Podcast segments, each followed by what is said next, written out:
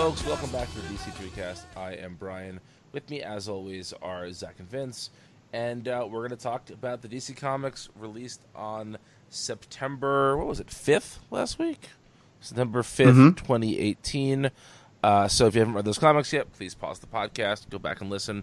And we're going to start with the four number ones that came out last week, none of which are, are specifically DC Universe uh, titles. If you're not reading Vertigo or Jinx World or Sandman Universe, you can skip ahead in the podcast, but why would you? Because you'd miss our lovable goofs and brilliant insight. So let's start All the goofs. all the goofs. Let's start with my vote for the best issue of the week, Border Town number one, written by Eric Esquivel, illustrated by Ramon Villalobos, a friend of the site, Ramon Villalobos, and um, I had a ton of fun with this issue. What did you boys think? I I liked this a lot. I love Villarubos so much. I don't remember the first time I saw his art. The, the earliest thing I what did I it's Villalobos. Villalobos, yes. For some reason, I've always thought it was Villarobos. That's how bad I am at reading. um, um, but I think the earliest thing I remember from him is that um, original Sin tie-in series that he did with Ryan North, the Young Avengers one. Do you Oh, guys remember yeah. that? And that was around the same time, or pretty soon after I'd been introduced to um, to um, wow, why Chris Burnham. Um, and you know they're very much like in the same kind of artistic style. Um, but it's great seeing him here now because I think he's been over at Marvel for a while, and so I haven't been following him as much. Um, but it, uh, the art here is fantastic. Vince, Yeah, it it really is. There's so many details. I, I love I love how like detail packed it is that you can find things in the background, um, and they're not just jokes, you know, but they're like. It, it, it it's there's a real depth you know? There's there's things there's things that if you're reading this comic book that you see in the background it informs the world and it informs uh the characters beyond just like gags and things like that you know? Yeah. although there are there are those too. There are some some nice uh, easter egg type details in the background. But i think the the great thing about border town so far and this extends to the art is is how deep it really is. I mean there's a very simple pitch for this book and you get the sense that there's a lot more going on here in the background. Uh, this is an ongoing right? I believe so. is that yes. right oh man. That's great. It, it shows you the confidence that DC has in this because, at least to me, and maybe other outlets got different books, but this was one of two Vertigo titles that DC sent like more than a month ahead of publication to start to build the Vertigo hype. So to me, that means that Vertigo is like firmly behind this book, which is great news because it should be because it's great. Um, this also, my advanced review of this got me some Twitter hate Oh, I'm sure. Yeah. uh, by people who basically think it's gross that there's comics about Mexicans. Their words, not mine. yeah. Um, that's one of the great things about this book too is is how timely it feels. Um, I think I mentioned last week what book? Oh, a Scarlet about how how uh, quintessentially now that book feels, and and this book just as much so. Um, I think you know anyone that has a pro. I mean, first of all, is probably racist. Is probably one of the uh, page one has an anime Nazi guy, uh, a MAGA chud, like a three percenter, don't tread on me guy, and really those are all just the same. It's the same shit. But uh, uh, you know, to say that you can't make a book like this or shouldn't make a book like this or shouldn't be political or what. I mean, this is this stuff happened apart from the um, supernatural demon shit, you know. But like, if you're talking specifically about the the the extremity of the racism, like, let's not pretend that we don't see there's a fight in this issue, right, between essentially a skinhead and and uh, somebody who's at least has some amount of of Mexican heritage, right? And uh, let's not pretend that we don't see videos, you know, on a on a weekly basis or a monthly basis of like a white person spitting on a person of color or you know yelling something horrible at them. You know, this this shit happens. Why shouldn't there be a, a comic about it? And why couldn't there be a supernatural bent to to it as long as we're delving into fantasy? You know. Absolutely. So I that's I mean you don't have to like the comic, but to like for it to just exist and for it to offend you like that, it's it says more about them than anything else. Absolutely. Yeah. But this is super fun. I um, this feels of of all the Vertigo books that have been announced so far, this feels the least classic Vertigo to me. Like I, this doesn't feel like a book that would have been released, not just because of the timely manner, but also just the uh, the sort of overall bigger picture. Um, feels like it probably wouldn't have been released during one of Vertigo's classic periods. It feels very much a a more modern comic, and I don't mean that in a um, in like a uh, negative. It's gonna it's gonna seem dated in a few years. It just seems like this type of book just wasn't really happening ten or fifteen or twenty years ago. hmm Yeah, I mean, I, when I think of Vertigo comics, I think mostly of, you know, even though they're not in the DCU, they mostly revolve around characters who could be, who have like a gimmick, you know, um, that have like a, al- almost like a superhero-y connection, you know, when you're talking about classic Vertigo. And and this just feel this and the lineup of books that are that's coming that this is a part of feel very much like it, it felt very much like an image expo when they announced all these That's a good call. yeah. um um yeah yeah but oh man this was great it's very funny um There's a Bane cameo. there's a bane cameo there's king mob reference um There were there were a lot of um like DC Universe things in that in that uh oh where was it? It's towards the end of the issue. Ignore me, but there was like a Doctor Fate helmet. There was like I think like the Sandman mask. Um, there was like a poster of Constantine and Zatanna. mm,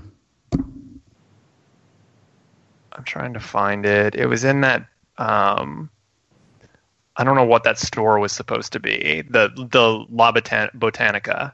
yeah yeah yeah There's like an Aztec helmet on that statue in the back. Mhm. Um Yeah, I think that's everything. That's awesome. Um, the the final sequence in the issue is basically the share zone. Wait, Yeah. the, mo- The the, Lord- motherfucker share zone. yeah, yeah. I love you, admin. The uh, the Lord of the Dead. Yeah, he's Lord of the Dead is basically admin, and he says you fucked up. Except the real admin would would he'd be the one apologizing. I'm sorry. I'll try to do better. Um. Yeah, the, I love the uh, the like good natured luchador character Yep. that just apparently just wears a luchador mask at school. Um, it's an interesting sort of uh, twisty aspect that Francisco, the main character, goes by Frank and is, you know, trying to hide his ethnicity in some way. That's a, a interesting twist on on the story. There's yeah, there's there's so much to like, and it looks gorgeous. It's just I was engrossed from beginning to end, basically. I never once like cared what page I was on or or how many more I had left. You know, it was engrossing. Yeah, absolutely. Super fun. Highly recommended. Uh, next up is cover number one, written by Brian Michael Bendis, illustrated by Monsieur Mack. What was the last Bendis Mack book? Or what, what was, what was, what was David Mack on Um, last? It, it wasn't with Bendis. What was the last thing David Mack did? Hmm. I feel like I haven't That's seen a- his art in a long time. That was one of my thoughts Good. when reading it. Good question. I don't. I don't know if I can peg that really. Um, he. I'm doing a quick search to see if I can find anything. Well, while you look that up, Vince, what did you think of cover? So this is we we've established that I'm not a fan of Jinx World or of uh, Brian Bendis's creator owned stuff as much. I think this is one I'm going to stick with though. I'm at least going to read the next issue because um, David Mack's art is very entrancing. And I think you know the the one criticism I made earlier about uh, Bendis's creator own work is is that it's too too much talking heads, and I'm not talking about the band, Stop making sense, Vince. uh, but uh, uh, making flippy floppy. Um, uh, Wait, this is not my beautiful house. oh Jesus, okay. You started um, this shit. Don't oh Jesus me.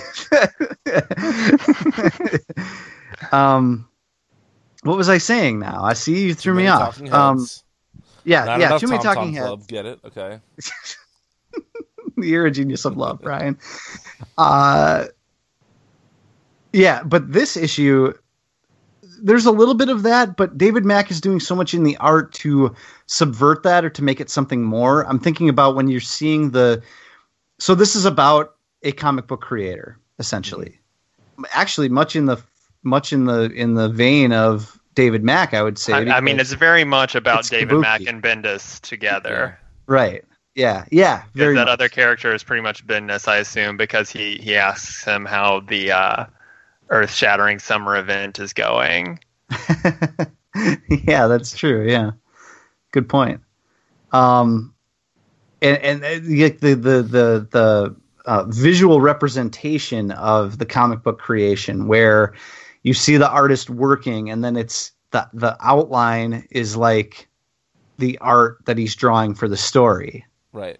and you see it you see it move. It's it's almost like two planes, uh, of a comic working in concert. It, it's re- it was really stunning, and I think he does little tricks like that throughout to make this something more than just a, a talking head, wordy dialogue thing. And you know the the premise is kind of corny that this comic book creator is going to be. Um, drafted by the CIA by a CIA analyst for something, you know, or whatever it's it basically is. Confessions of a Dangerous Mind as a comic book. Yeah, that's a that is a great call. Wow. Yeah. Yep. I love me some Chuck Barris. Yeah. Yep. Um, not as much as he loved cocaine. Probably though. not. Um, but I found it really entrancing in that way, and I and I found it legitimately funny too. Where like sometimes, sometimes Bendis overdoes it, but I thought like that CIA analyst character was uh, quippy without really being overdone. I, I found it very. It went down very smoothly, but I'm hogging all the airtime. Zach, what did you think? Well, Zach, first of all, did you So- figure out what the last thing Mack did was? I, I he's done a lot of covers and things. It looks like the last interior work that he did was that Fight Club 2 book from Dark Horse. Oh, yeah. He he did a few pages in there. Um, he wasn't the primary artist No, though. I've actually Cameron already Stewart. forgotten Cameron who that Stewart. was. That's right, Cameron Stewart was. But I do believe that Mack did covers and a few, a little bit of interior stuff here and there. Um, but yeah, it's definitely been a long time. But I really liked this a lot. I really, really like David Mack a lot. Um, and I love how this issue show kind of showcases how diverse and varied his style can be. I'm a little sad that we didn't get very much of the kind of Mack, which is like the kabuki um, more like painterly style. We get that a little bit in those um, the pages of him drawing the uh, the ninja sword comic. Um, but the rest kind of reminds me more of um, you know the first arc of his and Bendis's Daredevil, where it's like the kid who um, whose dad is a kind of like a small time crook, and it's very um, very almost like super way more superhero esque than um, do you guys know the arc I'm talking about? Uh, I have not read Bendis No. Daredevil, so no. Oh, well, it's Uh, good. You should read it, uh, or at least it was when I read it, which was like four, I think maybe like four years ago. Um, it's it's more that style a little bit, but I I like this a lot.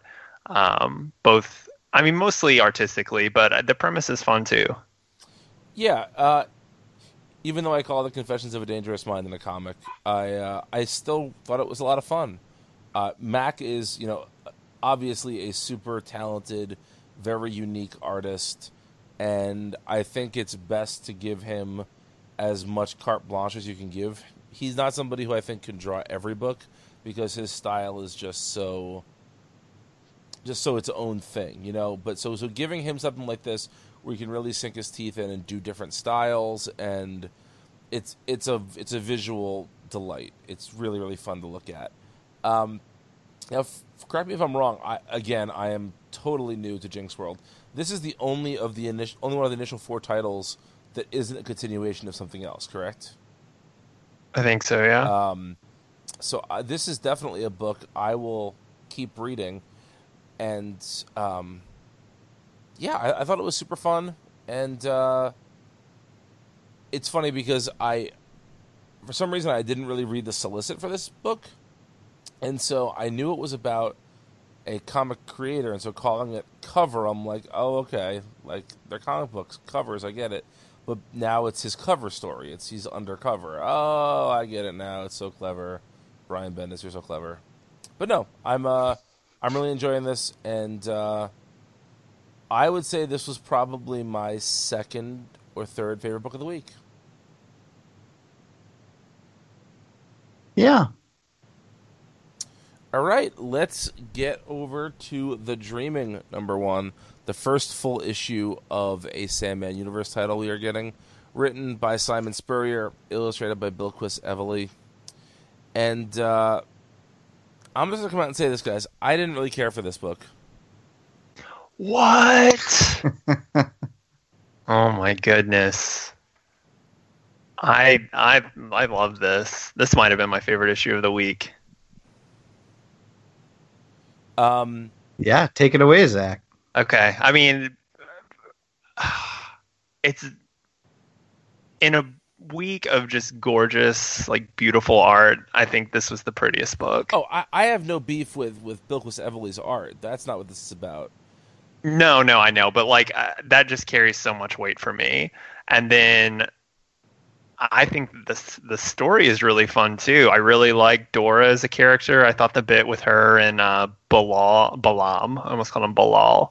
Uh, that bit was really great. Um, I think the stuff with Lucian is really cool. Um, how he is kind of dealing with um, essentially what we would like know as like dementia or you know like memory memory loss and that sort of thing but how he's also kind of trying to hold everything together um i i loved all of this i like this way more than i expected to Vince, what do you think? Uh, I'm with Zach here. This was, yeah, this was this was probably a top three issue of the week too. Um, much like Border Town, there's all these little details and and story beats that could spin off into their own thing in, in a future issue that I'm really excited about. There, there's not like an aspect of this book that I am not interested in, and um. so you know those like blank face things that like have spilled out into the dream into the dreaming Mhm. And Dor- I love how Dora has like adopted one and dressed it up and painted its face and calls it Ziggy or whatever. And um, that's just so play. The, the book is really playful, you know. Even when she's having sex with the Duke of Hell, it's like extremely Duke, playful. Duke, Duke of Hell. Duke of Hell, hell, hell. Duke of Hell. Yeah. we got it. Yep.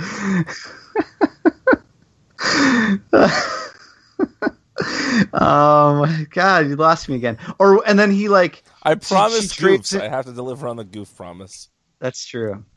And she trades him all this stuff that she's stolen from the dreams, and he gives her this like incredible fruit that he lavishly describes to her, and she's just she just like eats it like a beast, you know.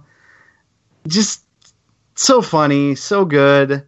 I love the Pumpkinhead character, Merv. Merv. Merv, yeah. Couldn't think of the name, but yeah.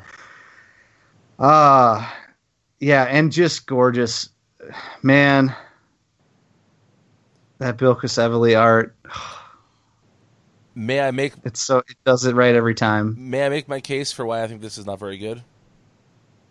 You is can it, try. Is it, is it because there's a, a really blatant uh, Trump U.S. Mexico border wall illusion made at the very end? No, end? that didn't help though. Beau- beautiful wall, folks. Sigils hung like you wouldn't believe. Uh, no, so okay, I I I wanted to like this book. I really did. To me, it suffers from a couple different things. First of all, it's a little bit of Homer Simpson's description of what episodes of the Itchy and Scratchy and Poochie show should be when Poochie's not there. How it's like No. yeah, there, there's a lot of like so dream, huh? That's the point, I, I man. know, but, it's, but it doesn't make for a comic. Uh, all right, next next Okay, case. That's number one. Thumbs down. Next next next point. That's number one.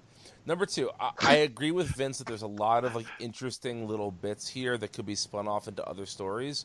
But the problem is that they weren't, and this issue feels so jam packed and so overcrowded with stories that you don't get to spend enough time with any one thing, and so everything seems slight because you don't get nothing's given enough attention. But it's a first issue. I would much rather have a beefy first issue than uh than a something that's just set up. Well, we'll talk about an issue that's just set up right after this, but um, Okay. yes, we will. We definitely will. uh, yeah. but I, perfect comparison. Yeah, I mean, and look, I would, I would 100 times out of 100 rather get this type of issue. I just don't think it's executed very well. I felt like mm, everything Okay. was very rushed. I felt like there was a lot of, I- I- it's, it, and I, I recognize my hypocrisy here. I feel like one of the things I advocate for a lot is just trusting the reader and throwing them in off the deep end and letting them just sink or swim based on what's you know what's on the page. And I agree with that, but I felt like there was a lot of parts here where if they just slowed down a little bit and told like I'm not saying just tell one of these stories, but there's probably five or six stories crammed into this issue. Tell three of those with a little more breathing room, and I'm totally on board with this issue. It just felt overstuffed and undercooked to me. Um, well, you're entitled thought- to your incorrect yeah. opinion, but definitely, Don't of use my course. words against me. I thought you would be most upset about the Heroes in Crisis crossover. Well, that is frustrating as well. Yeah, sanctuary left and right.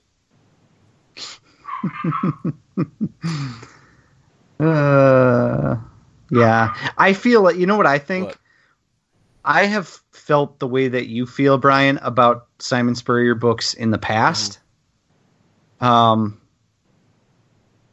and I felt like going into this project, I thought, okay, I just need to get on Si Spurrier's wavelength and just go along with him for the ride because I know it's going to kind of be like how you describe.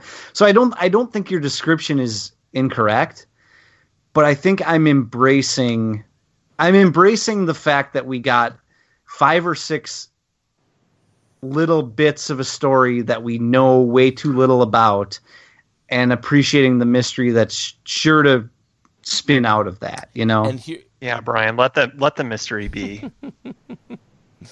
think of it as lost No, something you- brian whatever whatever trips your trigger Zach just made a uh, a leftovers reference to me, so I, I get it. oh okay Watch that show, Vince. Um, All right, yeah, I guess I guess that's your Uh, thing now.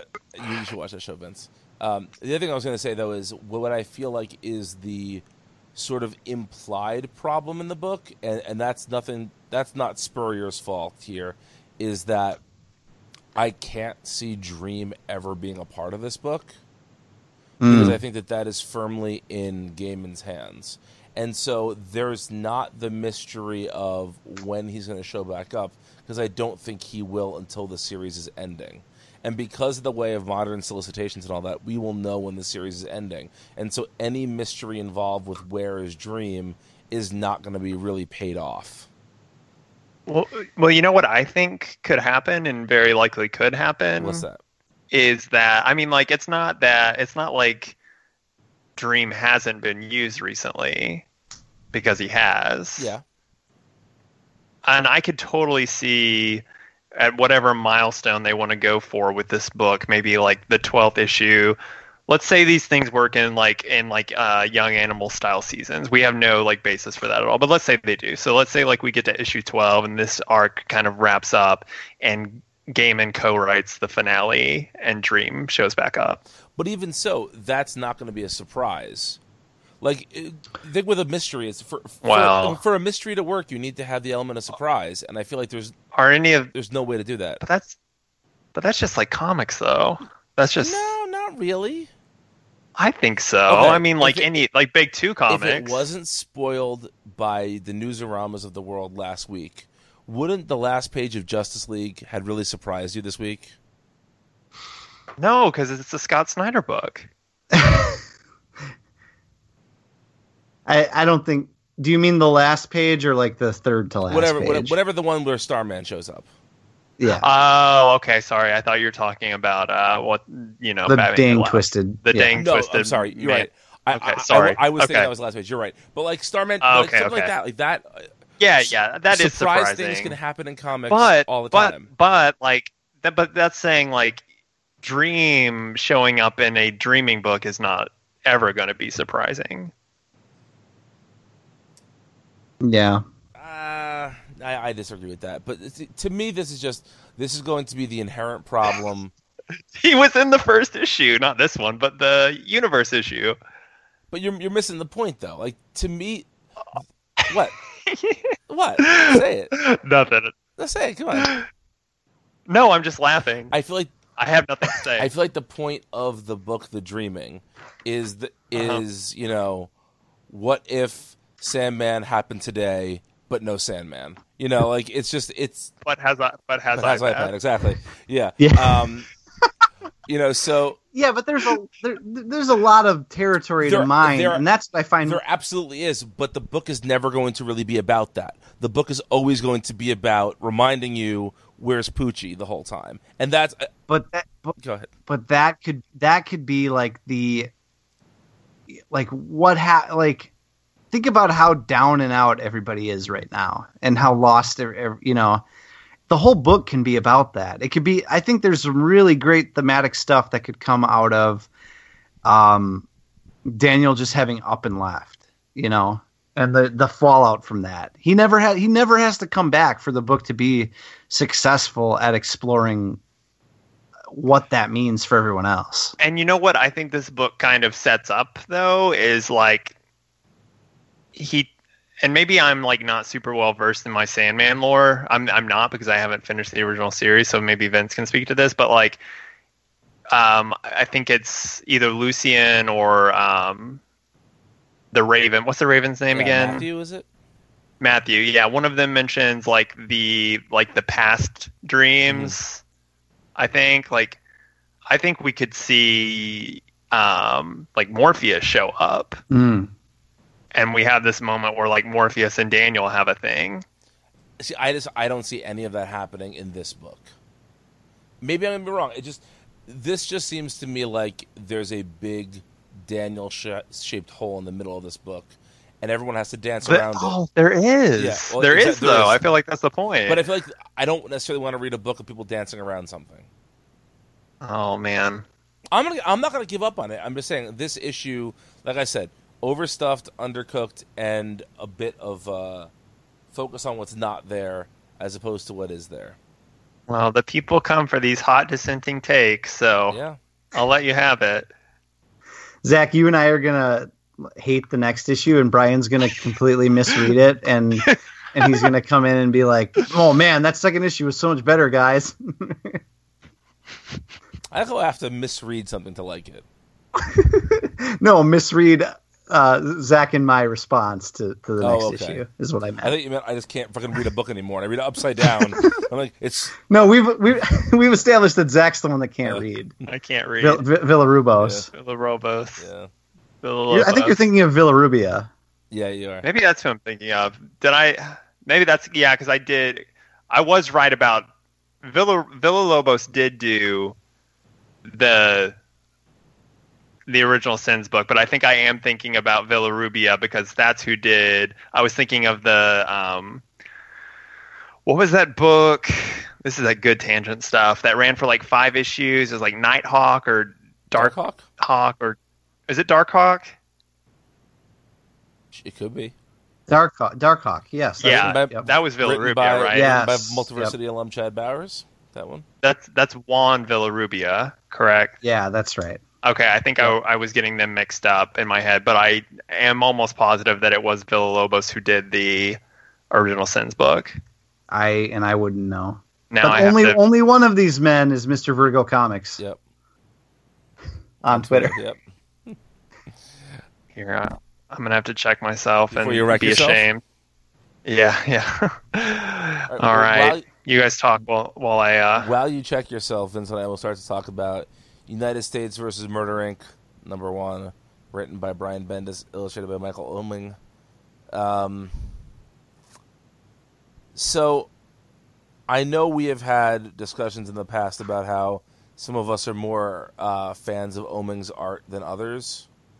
Um, but this story is. Uh, I feel like Vince is going to make a joke about how this is my family because I'm Italian and he likes to. Uh, he likes to. my yeah, family. he, he likes to essentially uh, turn my life into an episode of The Sopranos whenever he can. Um, but I thought that this book. Oh. Go ahead. Sorry, Zach.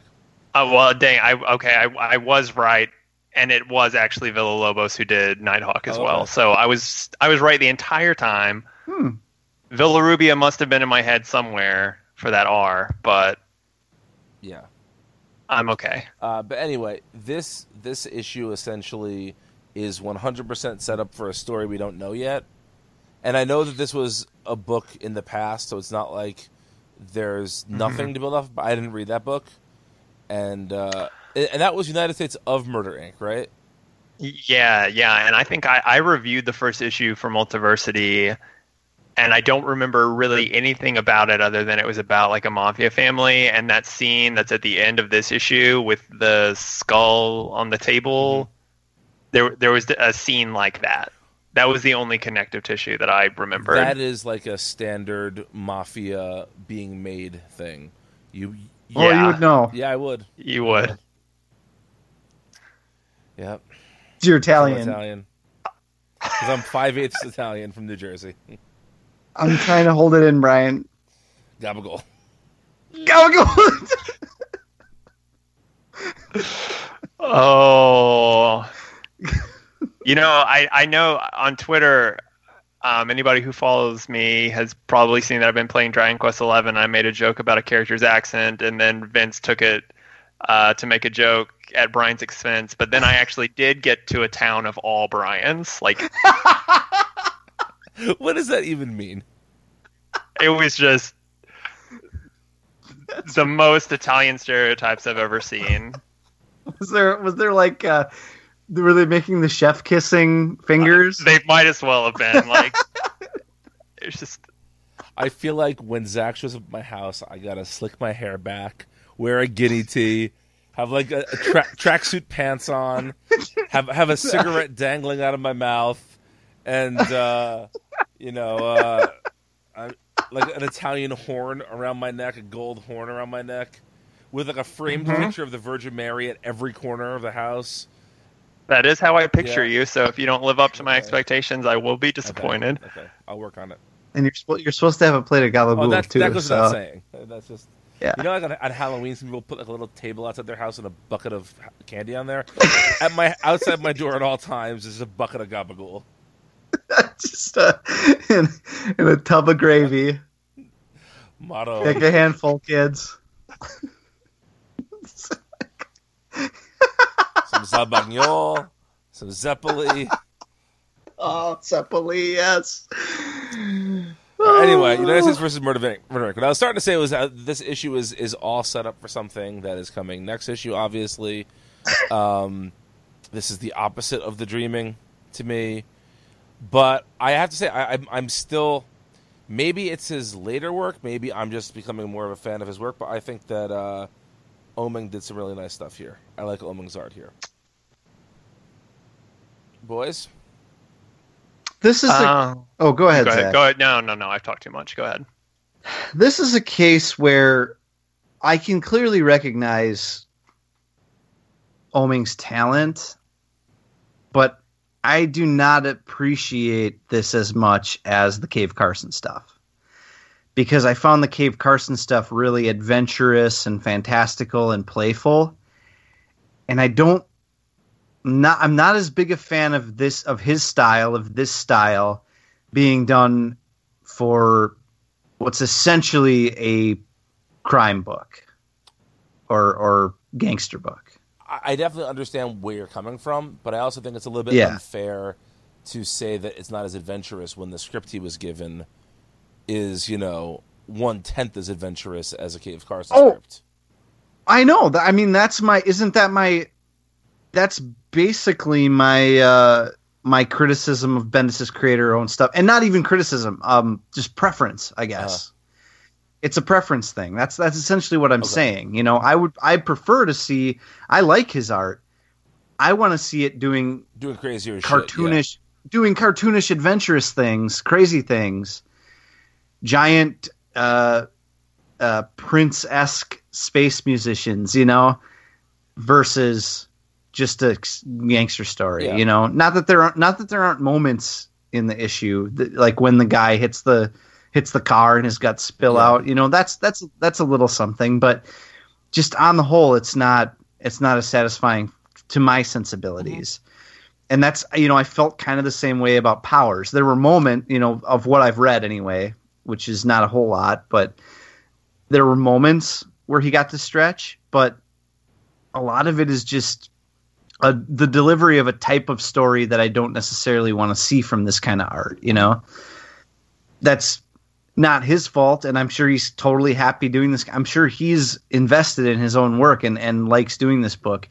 It's just that I prefer to see this art in a different style of book. Um, but like I said, the issue had moments. I'm just not sure. Like, I don't know. I'm not a big fan of of of crime comics in general, and the whole like kid assassin thing kind of feels overdone. I mean, it it it kind of feels like the gangster version of Kick Ass, you know, which I don't know. There's not enough new here to really get me get me invested on that end either. So I don't know. Zach, what do you think? Um, I I liked this enough, I guess. Um, I think strangely, I can't say that I like the work here better than Cave Carson, but I think whereas Cave Carson kind of lost me sometimes and its just busyness, um, this was much more um, straightforward in its layout and everything, and so f- for some weird reason, this that works for me a little bit better for um, Oeming's art. I don't I don't know really why. Um, maybe it's just because I'm more like used to his style in this kind of book. Used to seeing this from like Powers and, and things like that. What was that other book that he did with Bendis too? He did this, but I, then I thought he did another one. Uh, I'm not sure. I feel like tonight is the night of you asking Maybe- our questions and looking it up. Maybe, yeah, I don't know. I- Maybe this was it, but um, Bendis did say, by the way, that in the back matter of this book, that uh, Powers is coming back next year.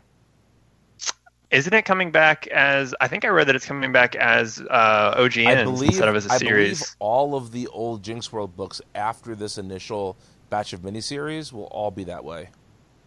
Okay. Um, that's cool. We need more OGNs. Um, yeah, I mean, this issue didn't do much for me. A, I'm not much of a crime guy. Um, B, actually, that's all. There's just A. I'm not much of a crime guy. I don't read a ton of crime books, but I always enjoy them when I do.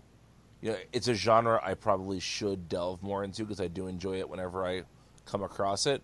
But you know, I didn't necessarily feel like this was the crime kick ass like Vince said, but that, that's not a bad comparison.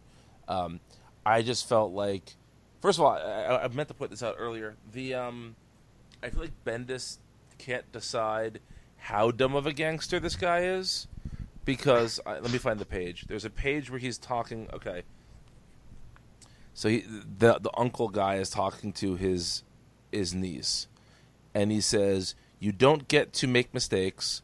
You don't get to have a bad day. It's either that or nothing.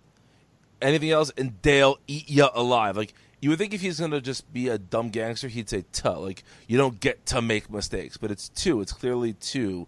And he talks normally for three pa- three panels, and then all of a sudden, every word is that and dare and day, and it's just like it just jumps back and forth with how dumb of a mobster he is. And I feel like that's just a little bit of lazy writing on Bendis's part in terms of dialogue. It just felt it felt like it wasn't the same person saying all of that dialogue. Um, and again, Vincent probably think I'm just being nice to my Italian people, and I want to look out for their intelligence. But you know, Uh, everything you just said sounds like the way you normally know, talk. So that there's the truth, boy. uh, but you know, like I said, I, there's just not enough here. This is just this is a pretty a pretty thin. See, to me, this is what I expected all of Bendis' creator own stuff to be. Just very decompressed, uh, not really establishing much beyond a, uh, you know, just just the simple sketch of a first issue. yeah, and I'm glad we've gotten. Well, I mean, I, I guess now we've had four Jinxworld titles, and Mhm. I, I will certainly keep reading cover. hmm that's the one I'm going to stick with. I will probably read the second issue of the other three, but I doubt I'll read the fifth issue of the other three. what about you, Zach? Um, I think if I had to rank them right now, I would probably say cover Scarlet, um, Pearl, and then Murder Inc. oh yeah, I guess I'll keep reading Scarlet too. I think for a bunch of guys who used to routinely make Bendis jokes on this podcast, we've been we've been pretty open minded with these books, and I'll say I've, I've been We- pretty pleasantly surprised with these books. We've been sufficiently They Bendis, have been. that's for sure. I uh, I wouldn't. I yeah. Look, the, Vince, the fact that two of these four titles you said you're going to keep reading. Yeah, Sc- Scarlet though was the one that I liked from even before. Um, so that one, that one I expected to like.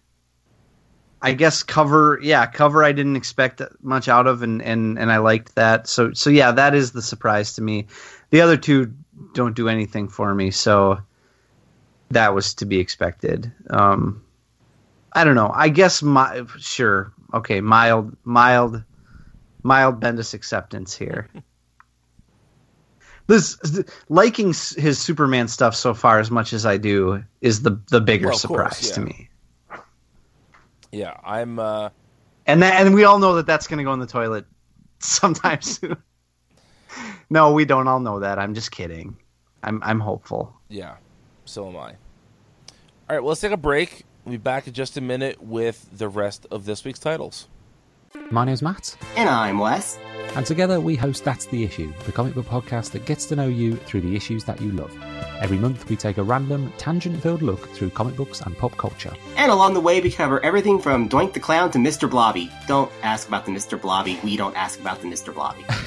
we do also talk about comic books as well. like the weirdest comic books in your collection or your favorite comic book movies. So join us on the third Friday of every month on multiversitycomics.com or wherever podcasts are found. Blobby, blobby, blobby. I knew you'd do that well. That's why I put it at the end. And we are back with Adventures of the Super Sons number two, written by Peter Tomasi, illustrated by Carlo Barberi. And uh, it, it's funny, I remember really liking the first issue of this, and then I sort of totally forgot what happened in it because I've read so many comics in between now and then. But once I saw like, Kid Luthor again, I was like, oh yeah, this. This is super fun. I like this. And I had a lot of fun with this issue. Uh, this is certainly not quite as uh, as high as the Super Sons series, the, the sort of original Super Sons series went in terms of the the interaction between the two. I feel like this is more the two of them interacting with other people versus interacting with each other. But I still had a lot of fun with this, and Barberi's art fits this really well. He uh, he definitely makes John and Damian look young enough. That's we, we've talked about that before. How that's the essential ingredient into the success of this book is to make sure that those two characters look sufficiently teenaged. What do you guys think? Zach, take it away. Um, this was fun. This is fun. Um, there's like a really like, there's a part of me that isn't as excited for this because it's like not, um, important. I guess you know that like awful capes comic reader in me. Um, this is something that I feel like I could read and trade later and enjoy way more. Um, Yeah, probably. but it's really good. I mean, it's just it, it's just as good as um, the original series, and that's that's kind of the thing. This is all just like semantics. If this was, uh, I guess this would be Super Sons number eighteen, then I wouldn't think anything about it. But because it's a spin-off non-continuity types, I mean, it's in continuity, but you know what I mean.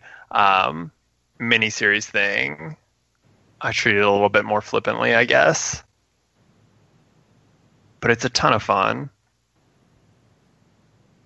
Yeah, um, I agree. It's fun to read this.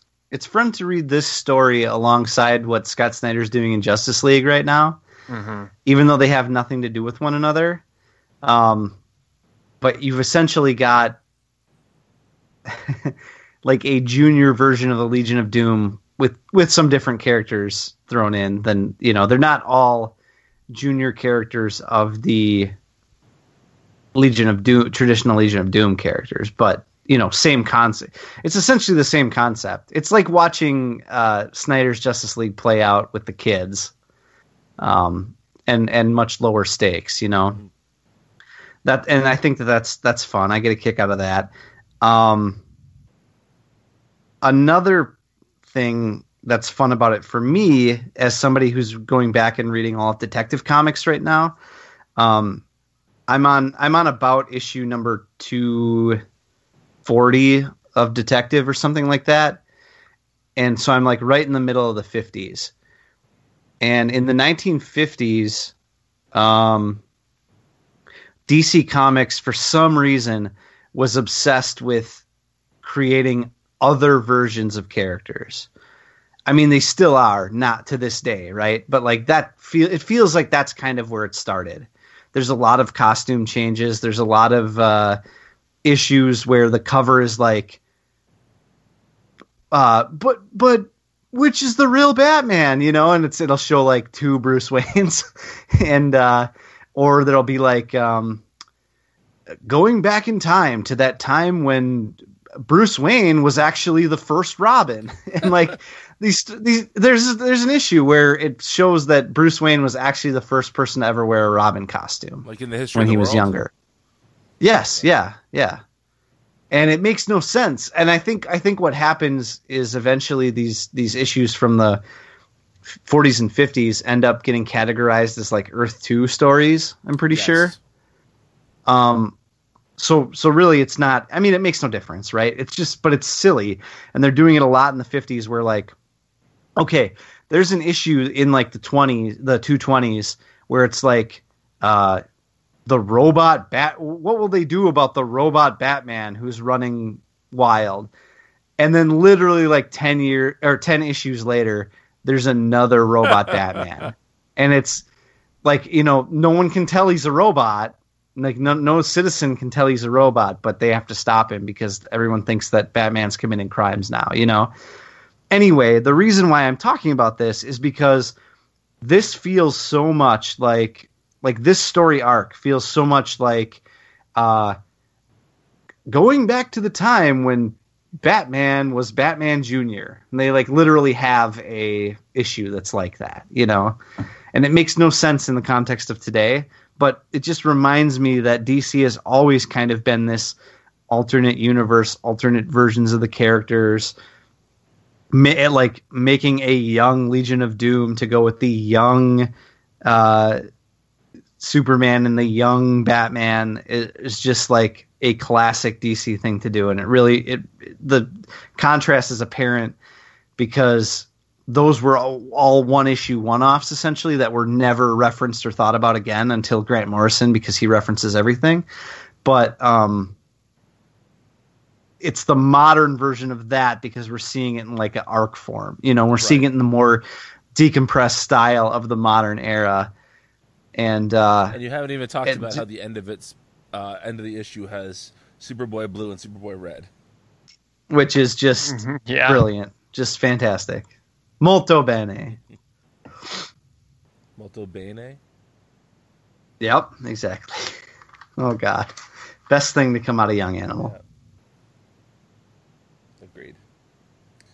All right, well, let's talk about uh, Batman number 54, written by Tom King, illustrated by father and son duo. Oh, um, Oh, wait.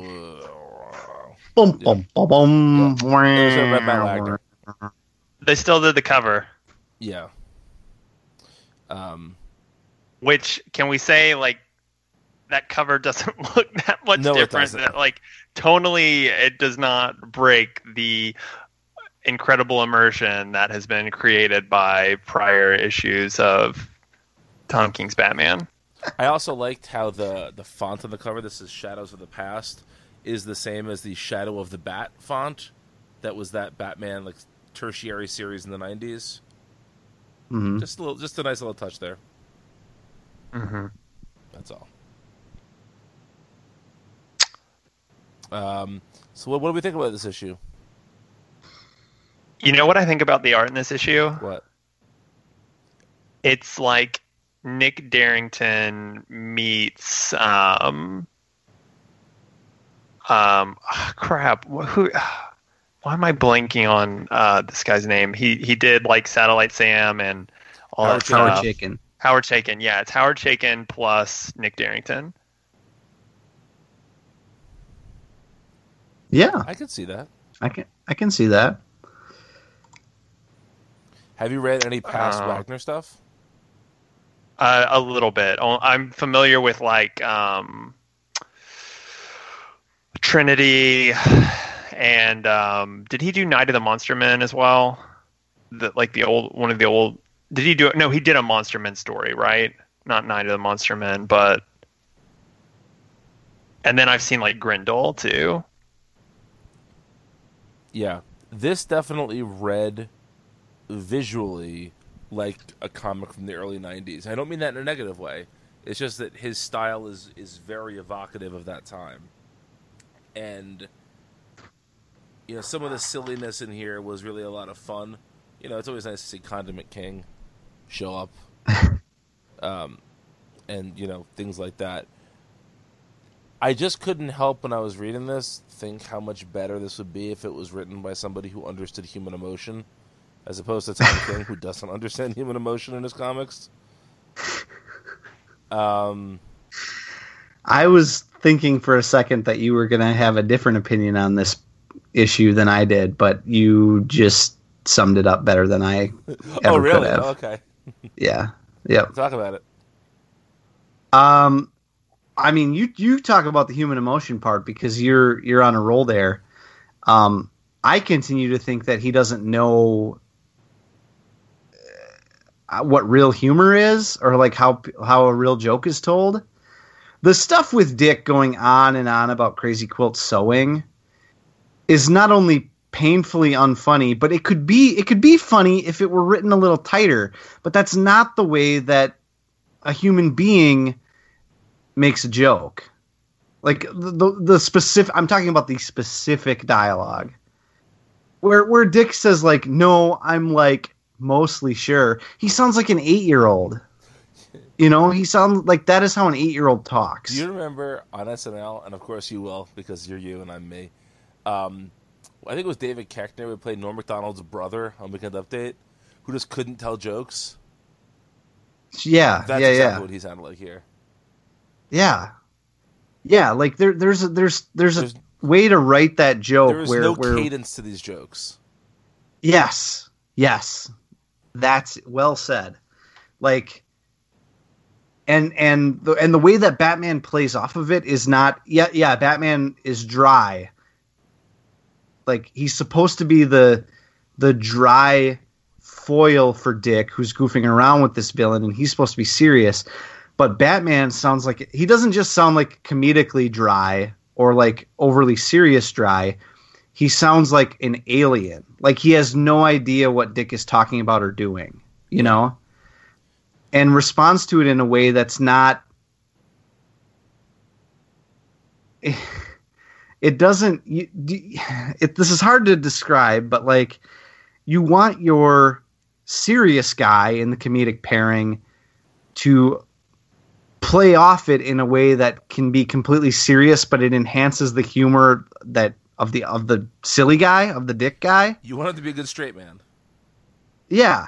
And he's not. And even if the point is that he's not a good straight man it just makes for a really clunky cadenceless uh injection of humor you know? I also feel like King I thought it was unbearable. King does this weird thing where he throws a reference to like to Batman sixty six when Bruce calls uh, Dick chum. He says, "Please watch your language, chum." But the panel before that is Dick starting to say "holy," and it's implied he's going to say "holy shit," right? But what did Dick Grayson say all the time on Batman sixty six? Holy whatever, Batman. Like if you're going to reference it, go full stop and reference it. It's just this, this, it, he just I, I don't understand what he's doing in this comic. I don't. He, I feel like he wants to both, um, he wants to reference the past, but but make you believe that he's never seen the things he's referencing, and it's all coming straight out of his brain. Like, I just I don't get it. This book is written so weirdly. Bruce is written like a robot, and Dick is obnoxious, and oh man. I, I love the different visual look of this, and I even like the concept of this issue. hmm yeah the structure is great Yeah, it, it, everything but everything was fine except the dialogue was totally unbearable Yeah, and I feel like the and and I'm gonna ask the guy who's currently reading Detective Comics right now, like from the beginning, but it seems to me like Dick Grayson's struggling with his parents' death has not been explored that much. Is that correct? you mean in Like overall, I, I feel like like in general I feel like he's somebody who's relatively well adjusted despite like he's the opposite of Bruce in so many ways. Bruce lets his parents' death define him, whereas I feel like Dick has always used his parents' death to inspire him. And Yeah. so to see Dick be a little moody and emo here is totally understandable in the position he's in and gives a different view of Dick Grayson. I'm cool with all of that if it wasn't insufferable to read. Yeah. Yeah, it's interesting because in the golden age of, of Batman and Robin, uh, it's it's all very silly, and so you get the you get the Dick Grayson origin issue essentially, which is actually one of the best. Like if I've read 240 issues of Bat of Detective Comics so far, I'd say that single issue is one of the top five ones I've read. That origin is really nicely told, and and they're doing they do stuff visually that matches up with Bruce's Batman origin in the 40s and a time where they weren't like you think of those stories as very simple and for the most part they are but that particular issue is really nicely done. And then they they maybe reference it once or twice again in a in a future issue so far uh, to what I've read, and it's there's one issue where Dick um, gets temporary amnesia and forgets how his parents died, and Batman forces him to relive it. in like in like a very uh Superdickery type way. Like i i must make dick remember the death of his parents you know and like write he literally yeah right. Um and th- those are really the only times that it's come up. They they don't you're right they don't get hung up on it too often. But but in the golden age they they don't even get too hung up on the death of batman's parents all that much either uh at this point. That i feel like that's that's mined for a lot more emotion once we get past the campy stuff and more into the into the darker you know 70s and 80s i'm sure Yeah. um, Zach, you've been quiet about this issue. you guys have said a, a lot more um, important and worthwhile things than I have to say about it. Um, it's weird that this is coming from one of the two writers of Grayson. Mhm. And again, I think maybe draws attention to where that series was coming from a little bit more. Um, I don't I don't know. I on one hand I kind of liked this as I liked this as a follow-up to the wedding. I liked the stuff dealing with that. I didn't so much care for the stuff about um, like Dick's parents dying and him you know, being grumpy with Bruce and Bruce being a robot. Um,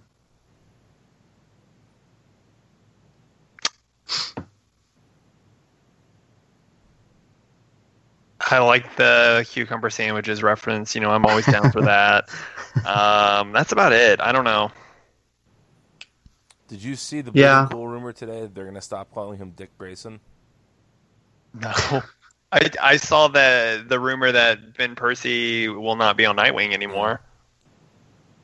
yeah i saw the i saw the dick grayson thing but like once again um uncle rich does that thing where he and he knows he knows what he's doing when he does this but he acts like it's going to be permanent. Right. like they are no longer going to refer to him as dick grayson. Well yeah okay for probably like six months or something.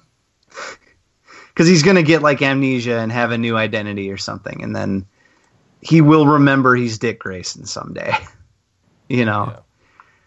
Um i think it's just silly to i don't know. I hate the whole comics news cycle type thing that goes on with that um i think one, one thing that i kind of get a kick out of it's kind of stupid and it's i don't know it's the it's the one thing tom king consistently does though that i kind of like is that the the gotham knights football game as like the black freighter yeah.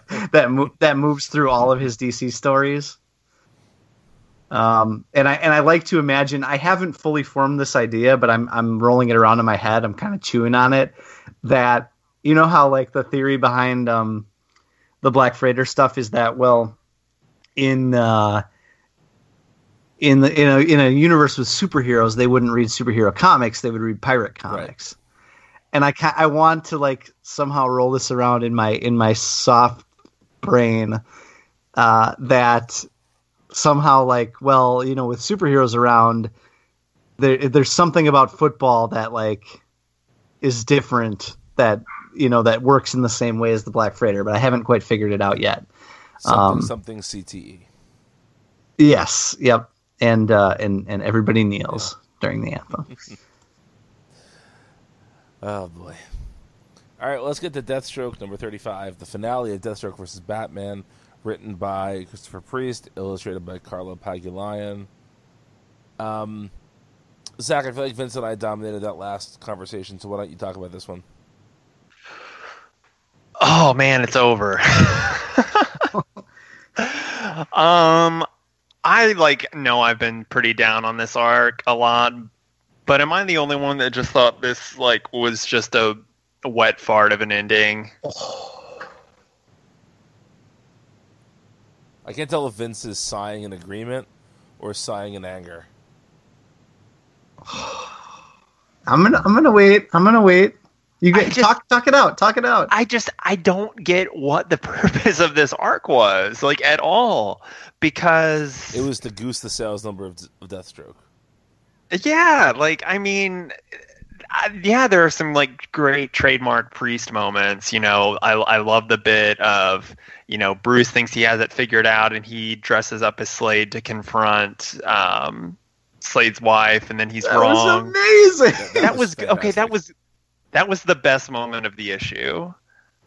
But like, still, the entire premise of this issue, other than I do, I do like the beats about like, as, as like a a story about fathers and sons and Slade's like awful history with his sons, and really, I guess Bruce's awful history with like his sons. It's kind of nice, but or not nice, but but Very nice. wor- very nice. Um, I just like don't understand the purpose of this story. I don't feel like it really did anything, and I felt like it was extremely cheapened by the fact that we actually do see the DNA test at the end. Um, because it's like obviously Damian is Bruce's son. obviously. Um, I do like I. you have don't watch give, like, enough. You don't watch enough Spanish telenovelas. well, I know, but this isn't a Spanish telenovela. again, again, looking for mystery where I expect to have mystery. That's not one mystery that I expect to to be cropping up. That's a, a mystery I didn't need. Um, but like, oh, what was I gonna say? I, I have to give like a little bit of credit for like clearing up why this story has to place take place when it does with It the Tim. with Tim with the Tim thing, but even then, like, I don't know. I I just I this was not the ending that would justify the preceding five issues for me. Vince. I loved this. I ate it. I ate it all up from beginning to end. This issue, I've had some misgivings about this arc so far. I think on the whole, I've liked it as we go along, but I think there were times I, I, I felt like you, Zach, where I said, I don't know why we're doing this, and this isn't as good as the stuff that came before. This issue kind of made the whole thing for me because from beginning to end, if when we talk about like Tom King and not being sure what kind of tone he's going for or whether like from his Batman work you can't tell whether he's in on the joke or not even though like very clearly there's a lot of ridiculous stuff in his he he writes a very ridiculous comic as if he as if he's not in on the joke whereas I- feel like this issue just embraces every goofy soap opera y um over the top thing about a Batman and, and Deathstroke crossover, and Christopher Priest has his tongue in cheek the whole time, from the the Rocky versus Creed punch in the very beginning to to literally letting the the viewer in on the test results in the fire on the very last page, just a masterstroke of like um silly soap opera comics as soap opera and I don't want all my comics to be like that, but I think Priest is so good at it that I kind of want all my Christopher Priest comics to be like that. To, see, Um, I, I definitely lean more towards Vince than Zach here. To me, the piece de resistance was Talia being like, "Reverse your, uh, reverse your, Your vas. and uh, and pump me full of baby because we could have the ultimate evil baby." Like, I love that. I love that. It's perfect. With that, I okay, I can I can give some grace for that reading. I did definitely did not have that reading. I wasn't in that mind space. Um, it's still not really what I want from my priest uh, Deathstroke book, but again, I I will concede that that is at least an interesting reading of it. Yeah, I, just took this as just like the most over the top. Like that's to me that's been sort of the fun of this arc is that Deathstroke has been so many different books under Priest. Like every arc or two totally resets the tone for the series. You know, Defiance was completely different than what came before it. This is completely different than Defiance. And I just I like that they're almost like little genre exercises within the Deathstroke book. And Slade is not the character you think would be most effective for doing something like that. You don't think of him as a versatile enough character to be able to have a redemption story and a gun control story and, you know, to borrow Vince's term, a telenovela story and all that under one roof. But Priest does that because he's Christopher fucking Priest and he's so good.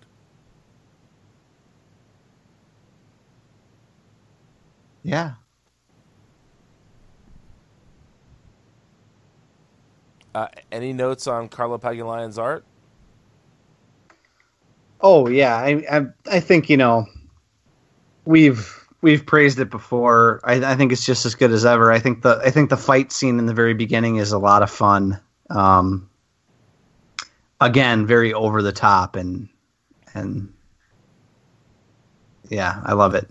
I did want to note that if you took Pagulayan's bat ears and mixed them with Kelly Jones's bat ears and then divided by two, you would get average size bat ears.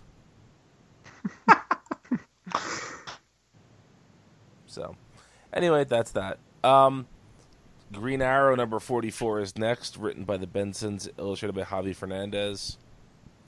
Uh, Zach, you read this book last. Um, if by reading you mean skimmed it a bit, then yeah, I did do that. La- I did it last. So, um, Um, the art is good. The art's still real good. Um,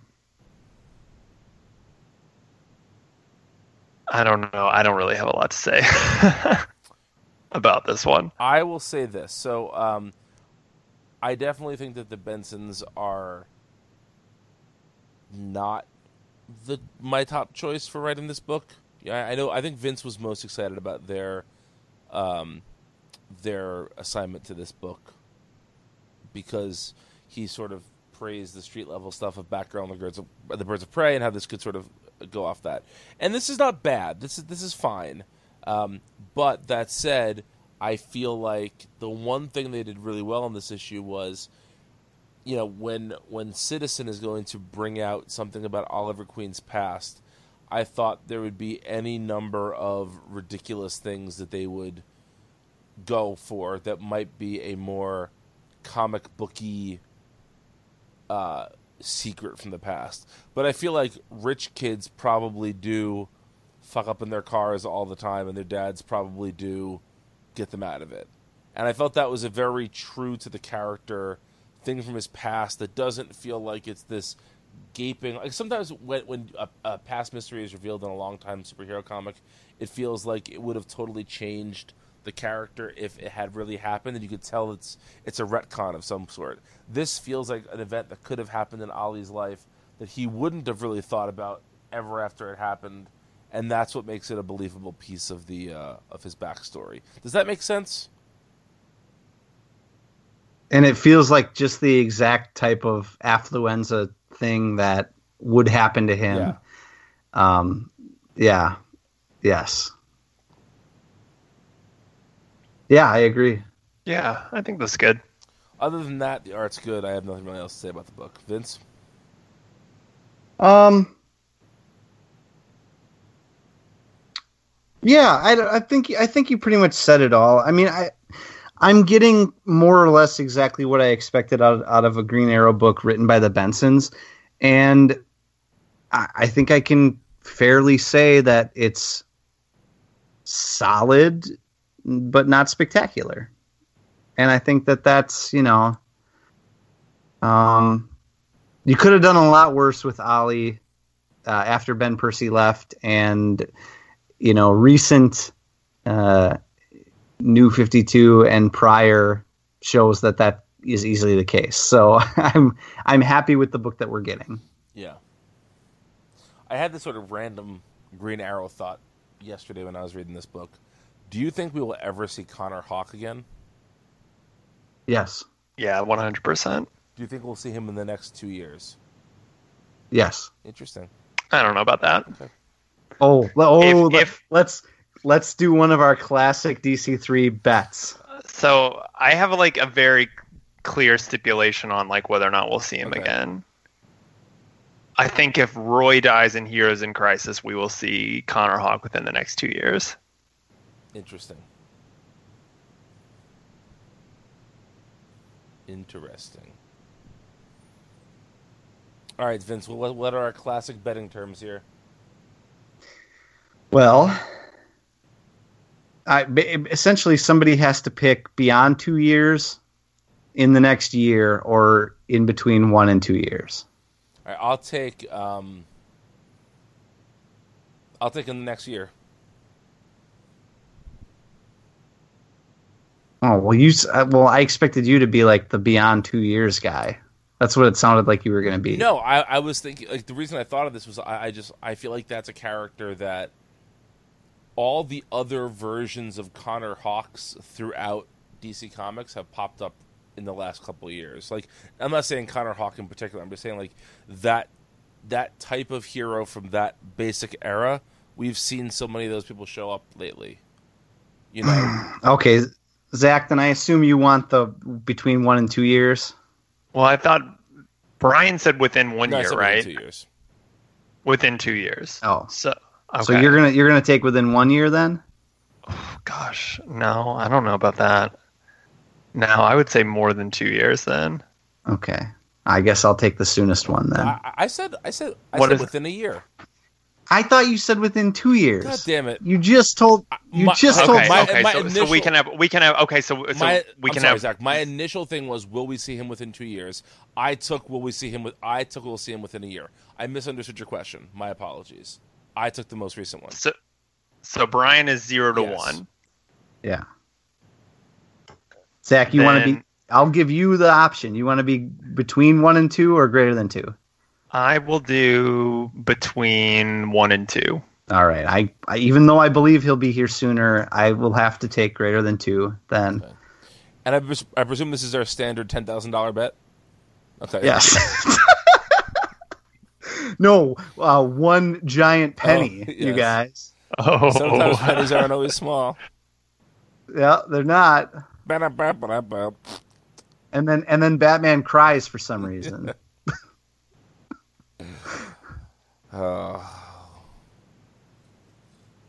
I think you would enjoy Tom King's Batman more if you just put an R in the middle of the word and it was Tom King's Bartman. And this is just a uh, an extended Simpsons goof. Just like Bartkira, Yeah, exactly. the the Simpsons Akira Yes. crossover. Yes. Yeah, you're probably you mean like you mean like Bort? yes, like Bort. My son Exactly. is also named Bort. All right, let's get to it, guys. The issue of the week: Green Lanterns number fifty-four. I didn't even crack this open. Oh, then you're missing out on some shit comic written by Dan Jurgens, illustrated by who illustrated this? Uh, Marco, Marco Santucci. Santucci. Yeah, yeah. Oh, Santucci. Tucci. The Tucci himself. The Tooch. Uh, Oh, yes, I'm the Tooch. Stanley yes. This is illustrated by Stanley Tucci. Um, so, Zach, you missed Cyborg Superman showing up here. Oh man, I didn't expect that at all. I guess I'll have to go back and read it now. Yeah, you missed a lot. I mean, it's like the most ham-fisted dialogue that's ever been written.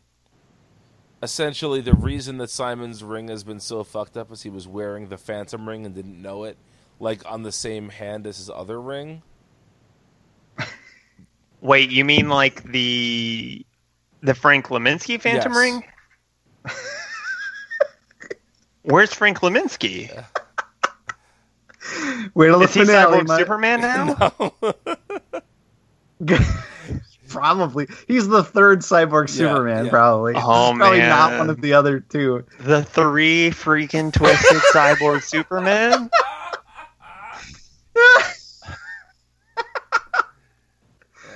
You got oh, you guys know that in Grant Morrison's The Green Lantern, he's gonna bring back Frank Kaminsky and use him, and it's gonna be he's gonna be like our favorite character then. I hope so.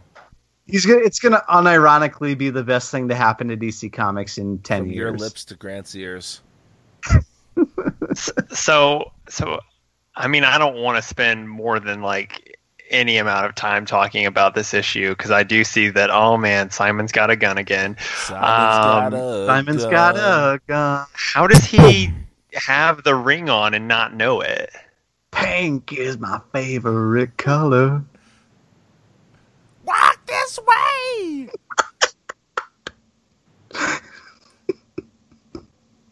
Living on the edge. Li- living in the Yeah, fridge. All right, we're done. I was gonna We're say, done. All right.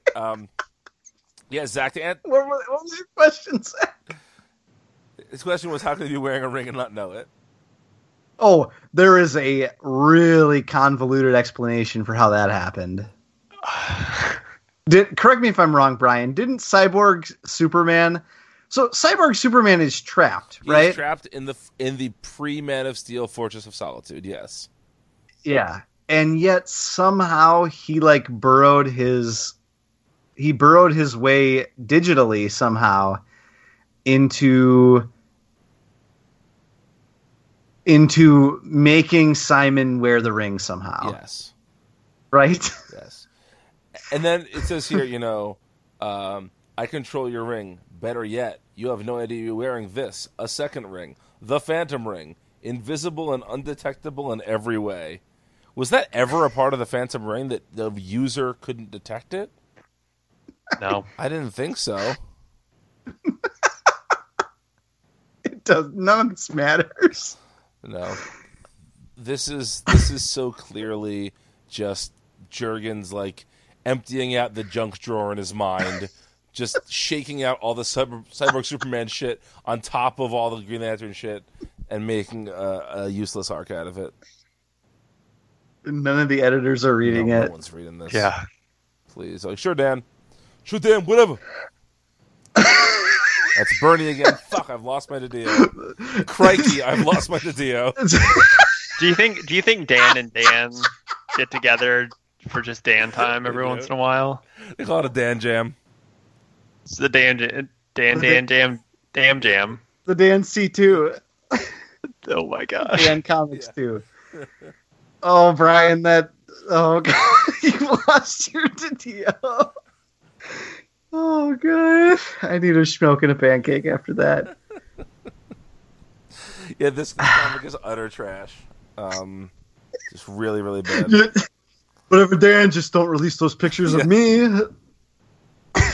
please. My family will disown me. Yeah. So, all right. Here's a question for the group: Did anybody read Harley Quinn? I did. I did. not. Tell us about it. Vince, written by Sam Humphries, illustrated by who did this week's? Um, Alisson Borges. Yes. Zach, you didn't read this either. Mm-mm-mm. Well, I abort abort no i I- did not I know you guys won't, and I shouldn't even say this, but I think you should go back and read it. it's kind of fun. I mean, I should eat vegetables and um, exercise. I don't. Why am I going to read this? Well, this is not good for you. It's not. It's not good for you. Don't don't get me wrong. Um, this does look more readable than the last few issues have It, it it it is. It's very much so, and it's a lot of fun. It's so Lord Deathman, right? yeah. hmm Lord Deathman is like this silly manga character in this issue. He even does like a peace sign smiley thing at the at the reader at one point. And basically what the issue amounts to is Harley killing Lord Deathman in a variety of ways. Uh that he like at first he pretends to be like ah foiled again you know but then like the longer it goes on you realize he's deriving like pleasure from it to the point where at the end like or towards the end harley kills him in the most ridiculous fashion like dropping him into a volcano like after after inflicting all this pain on him dropping him into a volcano and like incinerating him and you you basically find out that lord deathman is like madly girlishly in love with harley quinn for the the pain she inflicts on him and even me describing it kind of makes it sound like it's nauseating, but it's really it's really fun. It's it's mm-hmm. Sam Humphries really pulls it off. And then if that's not enough, the final page has a very fun teaser for the next issue or two. Um that I'm that I'm really uh actually eager to see. So it's Johnny DC is back, basically. Um, it's fun. It's a lot of fun. Okay. All right, I'll get, get fuck Yeah, me then. yeah. Okay. No, I'll I'll read this never. So that's cool. Um, all right, let's talk about Justice League number seven, written by Scott Snyder, illustrated by Jim Cheung. The return of Jim Cheung, the triumphant return. Uh, so I have a I have a note about the Jim Lee variant cover to this. Is is Yep. this just the last page from Justice League number one with red trunks on him now? It looked really familiar to me, and I couldn't place it, but that might be Remember it. that page where it's like he bursts through the wall after kind of kicking Batman's ass and says like, you know, I'm Superman, what's up or whatever he says that's dumb. yeah, Yeah. yeah. It, it's to be you right now. It now. should be you exactly. It looks really familiar. Yeah. I know it's not really I that mean, page, I mean, if it's not if, if it's not that page, Jim Lee traced his own art to make it. Well, if it's not from there, it could just as easily maybe be from. Uh, yeah. I don't know. Yeah. Anyway, um, I'm going to start off with something that's going to sound uh, like a, a negative, and I guess it, it, it is a slight negative. I don't think this is Jim Cheung's best work. I like Jim Cheung a lot, but I don't think this is his best his best Justice League issue. And it was on, on them too, but um, I just felt this was. Uh, to be fair, there's a lot of ground to cover here. You have to be able to do a whole lot here, and it was good, but it, it was not quite, I guess, what I was expecting from Jim Cheung's return to the book. That said, there is so much fun shit in this book. Uh, the return of uh, the worst Starman, but still, uh, still better than not a Starman. Um, a satisfying conclusion to the arc that doesn't feel rushed or cheap some fun like there's an Animal Man cameo and uh, Adam Strange, you know, around the Hall of Justice. This is this is everything I want from this book. There's a really nice moment between between John Stewart and J'onn J'onzz. Um, yeah, I dig. What'd you guys think? Um, I thought that I, you know, not to uh, and be contrarian to your opinions because I actually I think this that's a fair take. I really like Jim Cheung's art here in this issue a lot. Um, not that you didn't. I'm not saying. I know that you're saying compared to like the first issue and others. Um, yeah, I, I really I really liked it a lot though. Still, um, I think it maybe highlighted some of Cheung's maybe more like glaring issues that I tend to overlook anyway, just because I love his art so much. Um, mostly in like faces and things. Yeah. Um, but I just I just like his style so much um, that I I there are just so many pages in this that I love. Um, I'm a little disappointed, just slightly, that all the characters kind of go back to status quo again. I was kind of hoping, you know, we had talked about in earlier issues um, how fun like Electric Blue Superman is, Right, yeah. and how how- you know I wanted um, John to kind of stay ultraviolet for a while, and it would have been cool if Hawkgirl still had funky wings, and um, it'd be even cool if like using the Still Force had had changed the Flash to some. I I think it would be really fun for maybe a few more issues to play around with this kind of like alternate power Justice League. I don't disagree with that. I just I think that unfortunately that's less and less likely as time goes on that we're going to get more comics like that. Right. Yeah. Yeah, I agree. And so that's just like a slight disappointment. That's more just like state of the industry stuff than uh, an actual complaint I can throw at the book because the like Snyder and Cheung do great things with those concepts in this issue. So Um, Yeah. man, that dang twisted man who laughs though.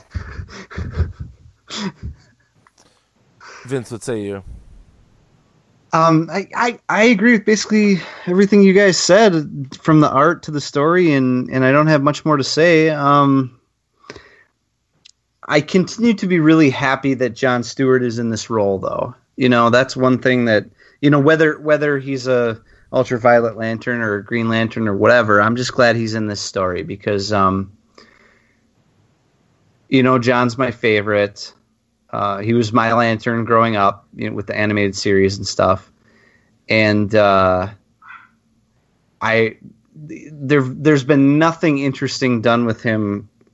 I think since maybe Tomasi's uh, Green Lantern Corps run, and even then that was kind of there wasn't a lot of it, you know. I feel like giving him a prominent role on a Justice League team is so refreshing to me. It's it's it's what I want. So I continue to really be appreciative of that. Um and uh fuck the Batman who laughs. Um, can we talk about Starman for a second?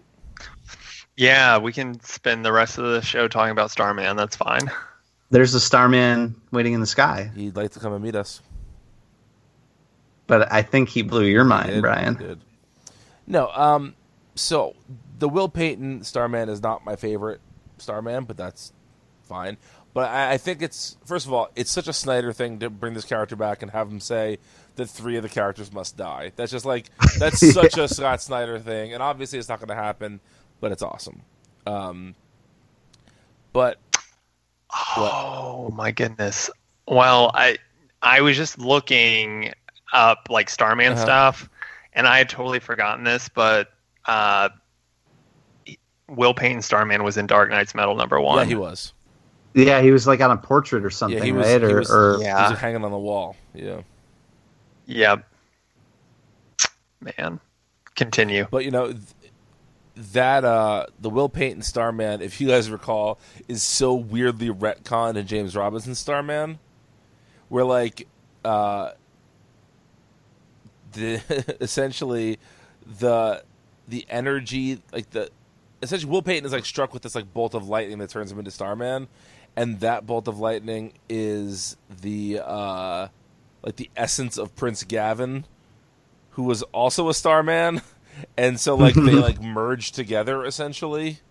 Um, it's very very weird, but I think it's I, I think it's it's a it's such a, such a great Snyder thing to bring back a Starman, and he he kind of dropped that there's you know there's plans for Ted for Ted Knight.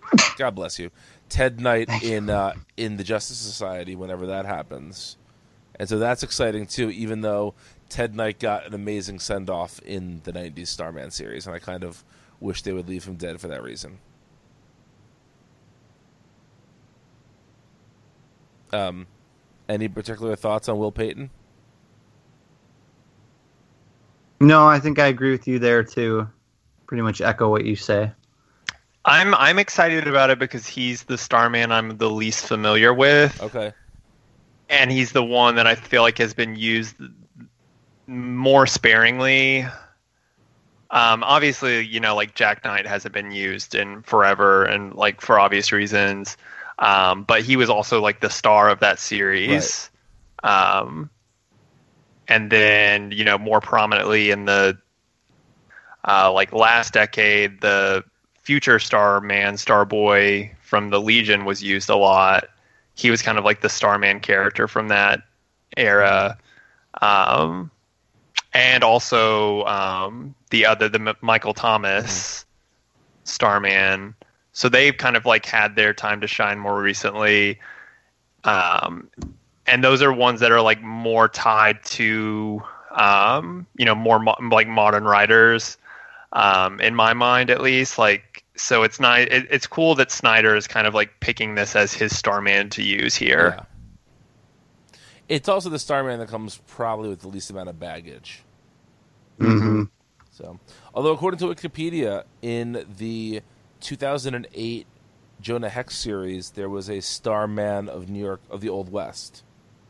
named Victor Sono, who was like considered part of the Starman mythos somehow.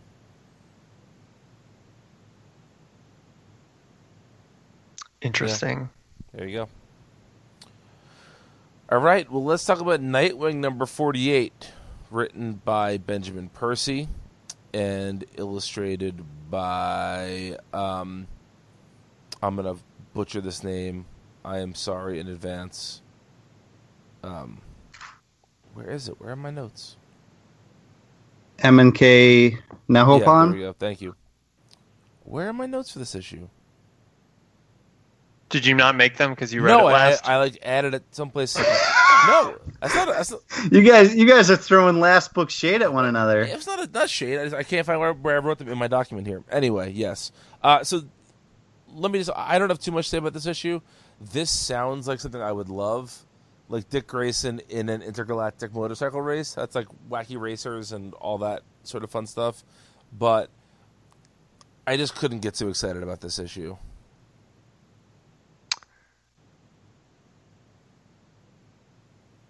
It was a lot of fun, but extremely slight.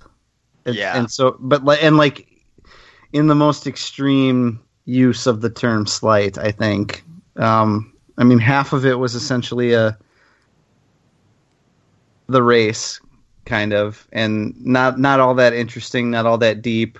I do think the idea that Nightwing has to essentially hack this all-knowing, like, uh, techno, uh, nat- natural monument mountain thing for information is really interesting. Um, Yeah, it's fun. it's it's a fun idea. I think I don't know. The art's okay. It doesn't. get- This is this is one of the um. This is one of the the DC. Uh, what was it called? New writer workshop. Or, or yeah, I believe it was one of the yeah, workshop artist artists. workshops. Yeah. Yeah. I think the art's okay, but I don't think it conveys all that much um, action. There, there's one page that I like really adore.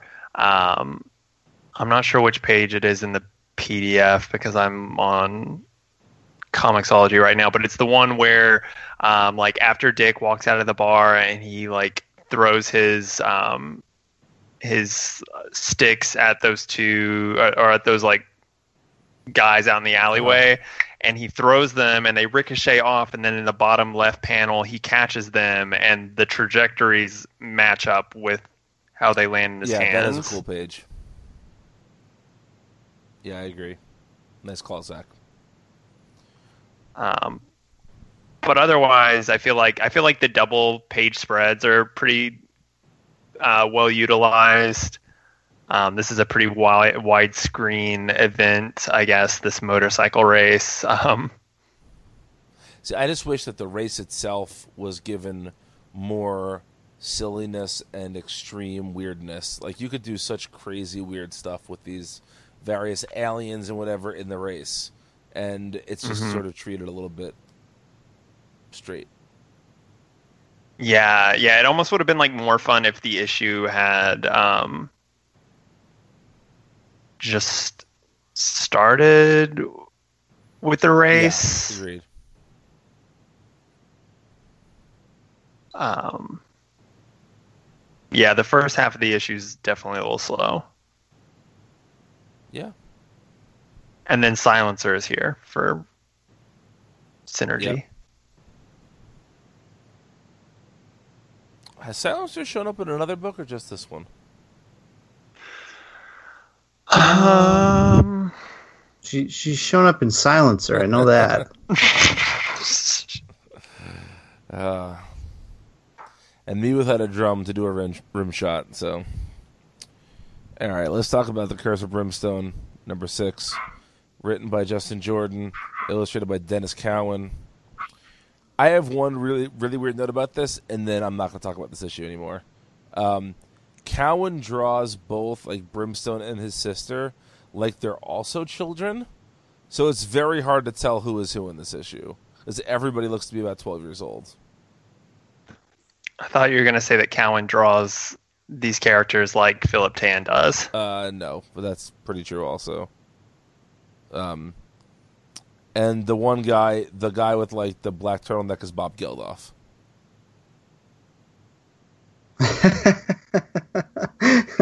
That's sure. all, that's all I got. What do you guys have to say about this issue? Yeah. Mm. Zach, did you read it? No. It- this is another really slight story. It's just a Slender Man retelling where these kids are all possessed, and it's not much more than that, you know. Yeah.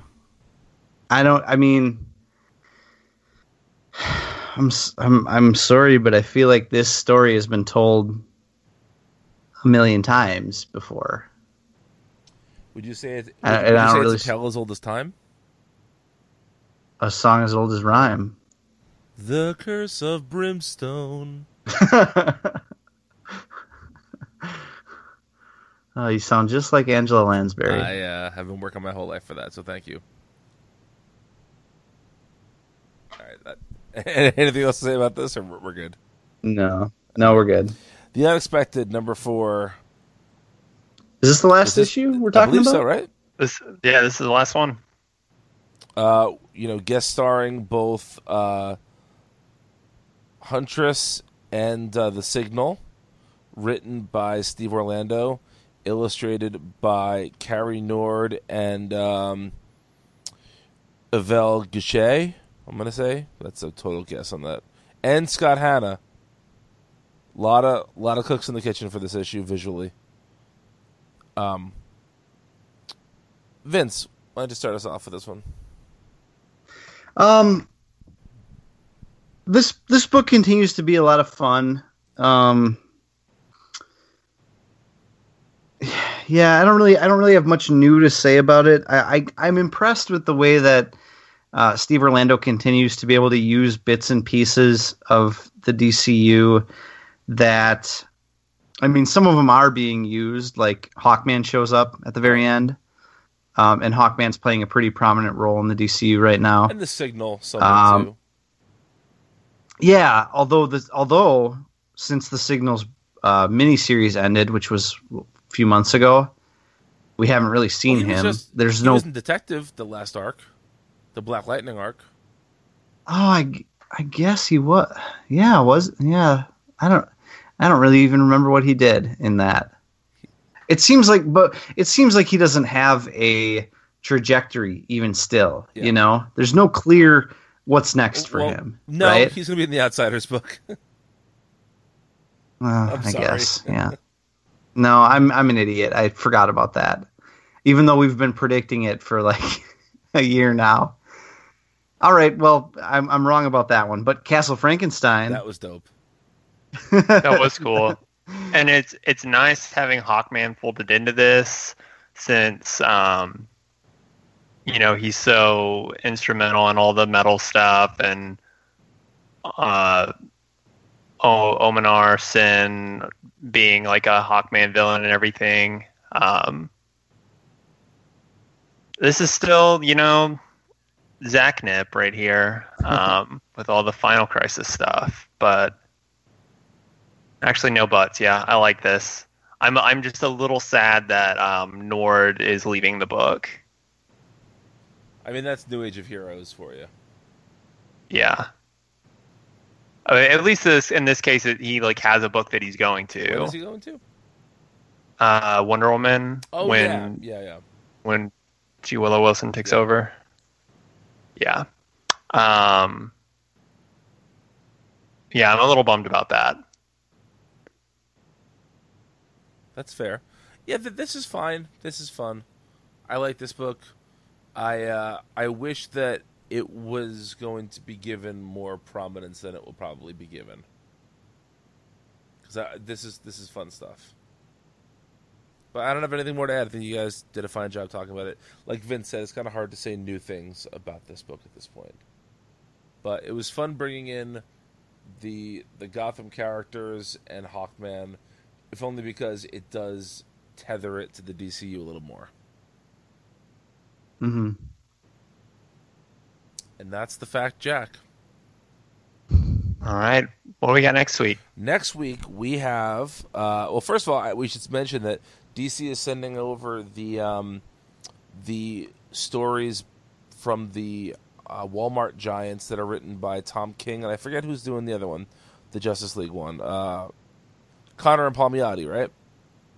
hmm I think I that's right. So. so we're getting those two stories. Uh, we're getting the first issue of uh, James Robinson's uh, Detective Comics. We are getting Catwoman, Hawkman, uh, House of Whispers for the Sandman universe, Michael Cray, Plastic Man, Red Hood and the Outlaws, Sideways, uh, Superman, Supergirl, The Flash, the finale of The Immortal Men, Titans, Wonder Woman. My God, there's a lot of books next week.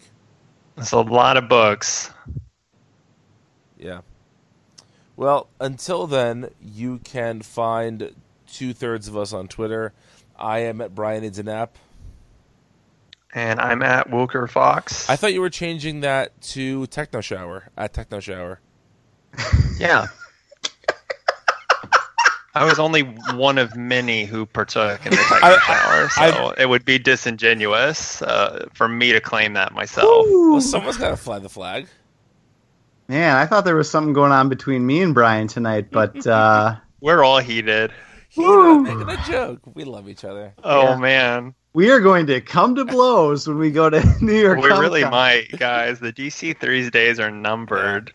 It's we've all be been we've been Beatles building to this, and we're we're gonna we're gonna go to this, and and three of us must die. We- We're we're gonna we're gonna recreate uh, the breakup of the Beatles when we're when we're together, or a different Beatle memory. Um, one or the Yeah, other. we'll let you decide which one. And uh, He was gronk, gronking on his on his donker, he's, plunk, he's he's he's dunking his plunker, but Duncan. And then I look over and John's grunking on his plunker. I was trying to think all day of the best Beatles songs to imagine are about jerking off. Uh, "Come Together" obviously is the is the Yeah, uh, that was the that was the popular Yeah. one. That was Norwegian Norwegian wood. Norwegian Wood's good. Oh, That's that's nice. I like to think Maxwell Silverhammer Yeah, is. yeah. uh, Yeah, yeah, yeah, definitely. um, I don't know I what mean, else. You know, you, you can you can just w- with slight inversions. Why- Many of them. Like, why don't we do it in the road? yeah, I was about to say that one. uh, yeah. Um, I always thought everybody's got something to hide except for me and my monkey. Is Yeah, obviously I always thought that was about a dick. So, but you know, who knows? about a dick. That's my favorite. the Uh, Nirvana song. uh, hey, bulldog. yeah, hey, bulldog. Ooh, that's the kind long of. and winding chode. I mean,